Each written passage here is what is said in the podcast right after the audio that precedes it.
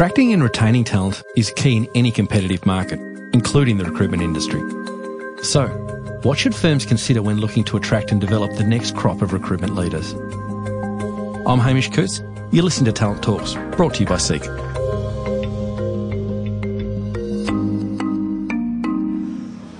And we are at Talent Talks coming live from the RCSA 2018 conference here in sunny Noosa. And I've been very kindly joined by Matt Sampson from Aspect. Welcome to you, Matt. Thank you very much. It's good to be here. Matt, your story particularly fascinates me because, um, and look, reading up a little bit about you, when I was 22 years of age, I can tell you I was pretty much struggling to, uh, I guess, make the jump from teenage into early adulthood. I certainly wasn't founding my own recruitment yeah. firm. So I guess a couple of questions to ask you there. Sure. One, um, why at 22 sure. years of age? Well, what motivated you to do that? Yeah, so I was studying um, commerce at Melbourne Uni, and I uh, I was one of a few people, frustratingly one of a few people who went out and actively pursued a career in recruitment. So I was in my final semester, and uh, decided I wanted to wanted to join a recruitment consultancy. So I joined one of the big um, international mm. consultancies. Mm. Worked there for a couple of years. Thoroughly loved it. Had a great time.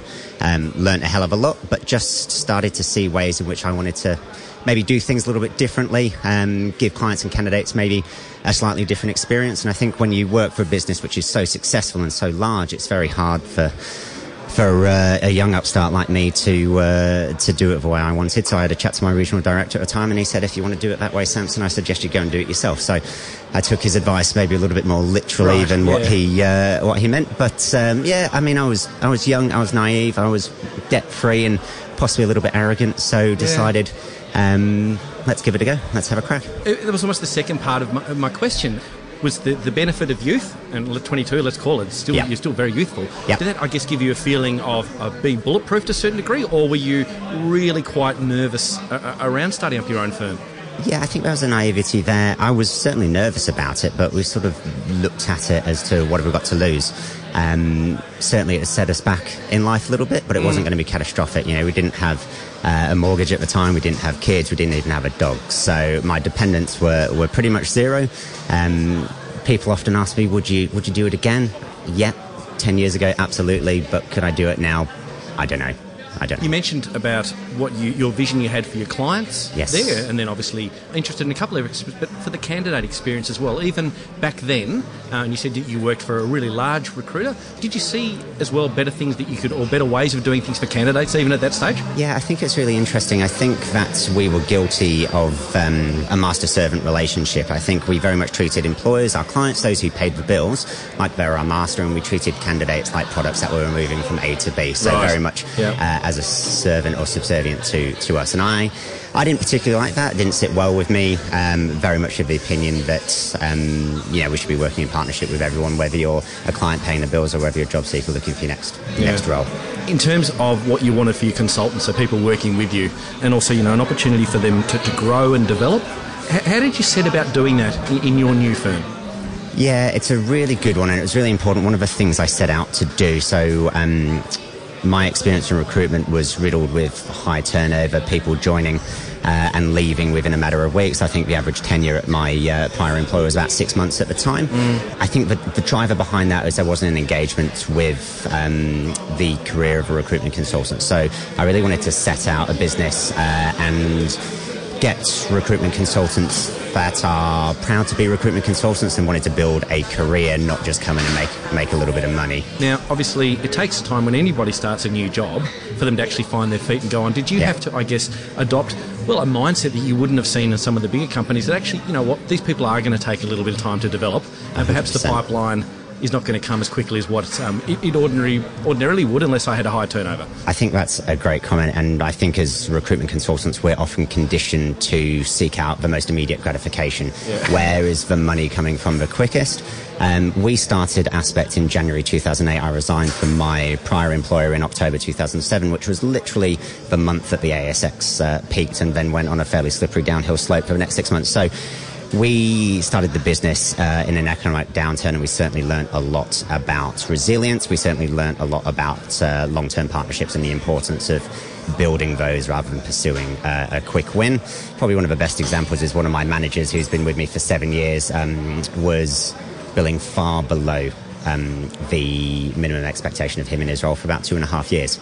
It, it's a ballsy call. Do you, you know, do you wear that and do you hang on to someone like that? And we looked at it and we identified is it the person or is it the market? And we determined it was the market. The guy was doing a great job building these long-term relationships, and lo and behold, after his third year, he ended up being our highest biller for the next two years. So it's that sort of investment and commitment, you know, looking outside just the numbers. It wasn't about the money. It wasn't wasn't just about the money. It wasn't just about the activity. It was the partnerships that he was able to build. That's an incredible statement that, that for two and a half years, somebody's billing below where they potentially should do. I yeah. mean, that, that, as I said again, to make that point, that shows a great deal of courage from you. Uh, and also, yeah, absolutely, to identify the right people and stick with them. And that's exactly it. And it wasn't just courage from me, it's also courage from, from that chap as well. As we know, um, our salaries in recruitment are largely driven by commission, and commission is largely driven by billings. And mm. he wasn't billing much money. We, we're a startup firm. We weren't certainly paying uh, overs in terms of base salaries. So, you know, it was a, a, team effort that we both stuck through, but we saw the light at the end of the tunnel. Unfortunately, it came, yeah. came to fruition. And, and it clearly worked because for four years, 100% retention rate. Incredible in recruitment. I mean, incredible in any yeah, business. Yeah. That must be something you're incredibly proud of. Yeah, we were incredibly proud of it. We were spoilt. It was during a period where we were growing and we were sort of exiting that startup phase into a growth period. And I think what was what we did very well at the time was we recruited well. Um, I always used to, when it's pointless on a podcast because no one can see what I'm doing, but we'd put uh, brand fit at the top in terms of what we were hiring for, and then we'd put technical experience and um, billings uh, performance below that. So we found that we were hiring people who were connected with our purpose, and that's what retained them um, in our business, irrespective. I remember one of our consultants once said, once said, "The money comes and goes. It's the people aspect, and it's what we stand for, which is why yeah. I, why I hang around." How many consultants in your firm at the moment, then? Uh, we're up to 26 staff as of today. We just brought someone on board uh, this morning, and I think there's 19 uh, consultants out of those 26. And how many clients have you got? Bloody good question. That is. Uh, as clients, uh, as Andrew Banks would describe a client, someone uh, who we've um, built money with in the past 12 months. Yeah. Probably around the 200 to 250 yeah. mark, I'd say, active clients currently. And I imagine a lot of those clients really bond and resonate with your style as a leader, um, as a business owner as well. That, that, that, would, that would be quite important to them. I think it's important to them. It's important to us as well. Again, coming back to that no one's master, no one's servant mentality, genuinely believe in the importance of partnership, and that's with our clients, that's with our candidates, that's with our own suppliers. And it's interesting, you know, recruiting recruiters through Rec2Recs, of which there's some great ones out there, but putting mm. yourself in the shoes of a client and listening to what some um, some recruiters tell you you truly appreciate the importance of building that partnership rather than a transactional sales type relationship. Interested in your viewpoint of the, of the industry at, at, large, and particularly the talent that's coming into the industry, yeah. and, and, also Matt, where it's potentially coming from. Yeah. And, and, let's start with you know a bit of offshoring and, and, yeah. and where those people are coming from. Why is it happening? Yeah. And what's the risk to the industry within Australia? Yeah, I think we're, we're at a bit of a crossroads at the moment. There's certainly a massive demand for recruitment services at the moment. Uh, I think most of my colleagues in the industry would say they are job heavy and candidate light. Uh, and with that comes a high demand for recruitment consultants. With that comes elevated salary expectations.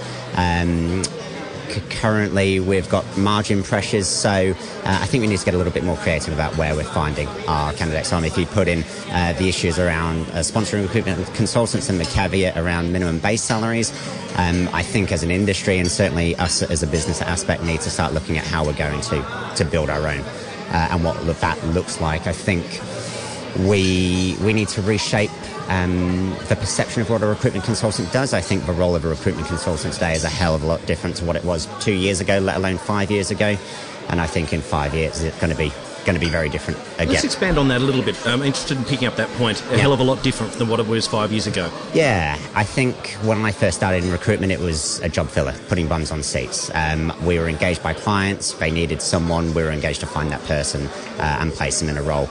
Um, now I think for all of a recruitment consultant, yes, there's absolutely a heavy sales uh, element to it, but there's a heavy sales element to a lawyer's role, to an accountant's role, to any service provider's role. Um, I think there's also a component of marketing. I think we should be uh, ambassadors for our clients. We should be marketing them to um, their current uh, or their potential candidates uh, marketplace. I think there's a um, real importance to understand basic employment law, OHS um, legislation, things like that, where we can provide more value to clients and to candidates outside of just finding a person for the role. It seems to be an incredibly diverse set of skills that somebody would come in and operate as a really successful recruitment consultant. So therefore, a number of different industry verticals they could actually firstly take those skills yep. and move into. Yep. But conversely, interested in your opinion, getting people from uh, with transferable skill sets from other industries is yes. that something that you sort of you look at, and, and where can we get people that will sit my business model? It's something we're exploring at the moment. We're just building out our what we're calling a um, uh, not so much a trainee program, but a rookie a rookie program. So where can we find people? Traditionally, we've always um, looked for people who can plug in, do the role of recruitment consultant pretty quickly. Very much guilty of what I described earlier about trying to uh, pursue immediate uh, gratification as quickly as we can. But I do think we need to look outside um, the recruitment industry. I do think we need to look into other industries, but we need to reshape the narrative of what a recruitment consultant sure. does. And really, to Andrew Banks' points this morning, it's not so much about um, the skills and knowledge uh, of an individual, but more so the attributes that they that they have. I think um, you know, elements of resilience um, is key. I think emotional intelligence, being able to mm. effectively consult with uh, a diverse range of stakeholders is absolutely critical, and people have those attributes from all backgrounds. I'm interested, in, and perhaps a little bit of a, a go off uh, off skilter slightly, but um, everything you sort of speak about is very much these human elements in the way yes. that you are, and we'll talk about leadership a little bit later on. But there's a lot of talk around technology. Yep. Is it impacting positively yep. in the recruitment space? I'm really keen to get your viewpoint on that. Yeah, um, probably the best quote, and I can't remember who who gave it um, around AI. Um, was it's not coming for our jobs, it's coming for our tasks. I think there's an enormous opportunity. I don't think any recruitment consultant enjoys the administrative element of their job. Uh, there's a great opportunity to engage with tech firms and engage AI in our businesses to reduce, if not eliminate, some of that administration that will concurrently improve the user experience for clients, candidates, and also, really importantly, recruitment consultants as well. So I'm a big advocate for utilizing it. I think their human the human capability to identify who looks right on paper but is wrong for the role, I think we're a long way from that being replicated by AI anytime soon. Matt Sampson is the Managing Director of Aspect Personnel, and he joined me at the desk at the 2018 RCSA conference in Noosa. Let's talk about leadership a little bit. You are still a young leader. I'm interested in your viewpoint around what really makes a successful leader within the recruitment industry. I think first and foremost, you need to have a passion for the industry. I think you need to see um, recruitment as a career, um, not a pit stop along the way. Um, as we all know, there's certainly highs and lows, and those highs and lows get compounded when you are perhaps leading a team or leading a division or, or even leading a, a, company. So, um, you know, having a long-term commitment to the role to the industry is important.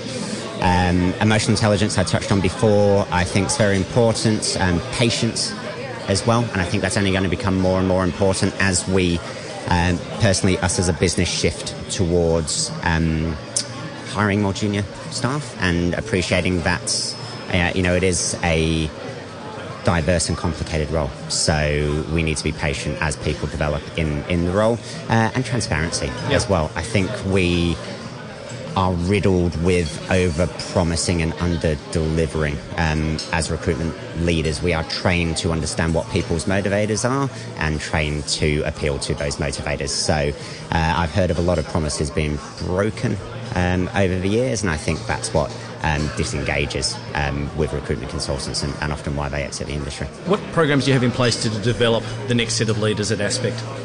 It's really interesting. As I touched on before, we we're developing a rookie program. I think that's really important. We as an industry and as a business have been guilty of spending a lot of time training our consultants how to recruit and not a lot of time training them how to lead. So we've engaged a, a couple of consultants over the past few years to really look at, well, what are the important traits outside of recruitment attributes and recruitment skills uh, that are relevant to leadership and who are the um, educators, who are the thought leaders in that space who can come in and provide a little bit of guidance Um, I'm a big advocate for making our staff more valuable when they leave our business and when they started. And I think if we can build some transferable skills, that will not only help retain them in the business, but it'll also help them as they uh, transition to the next.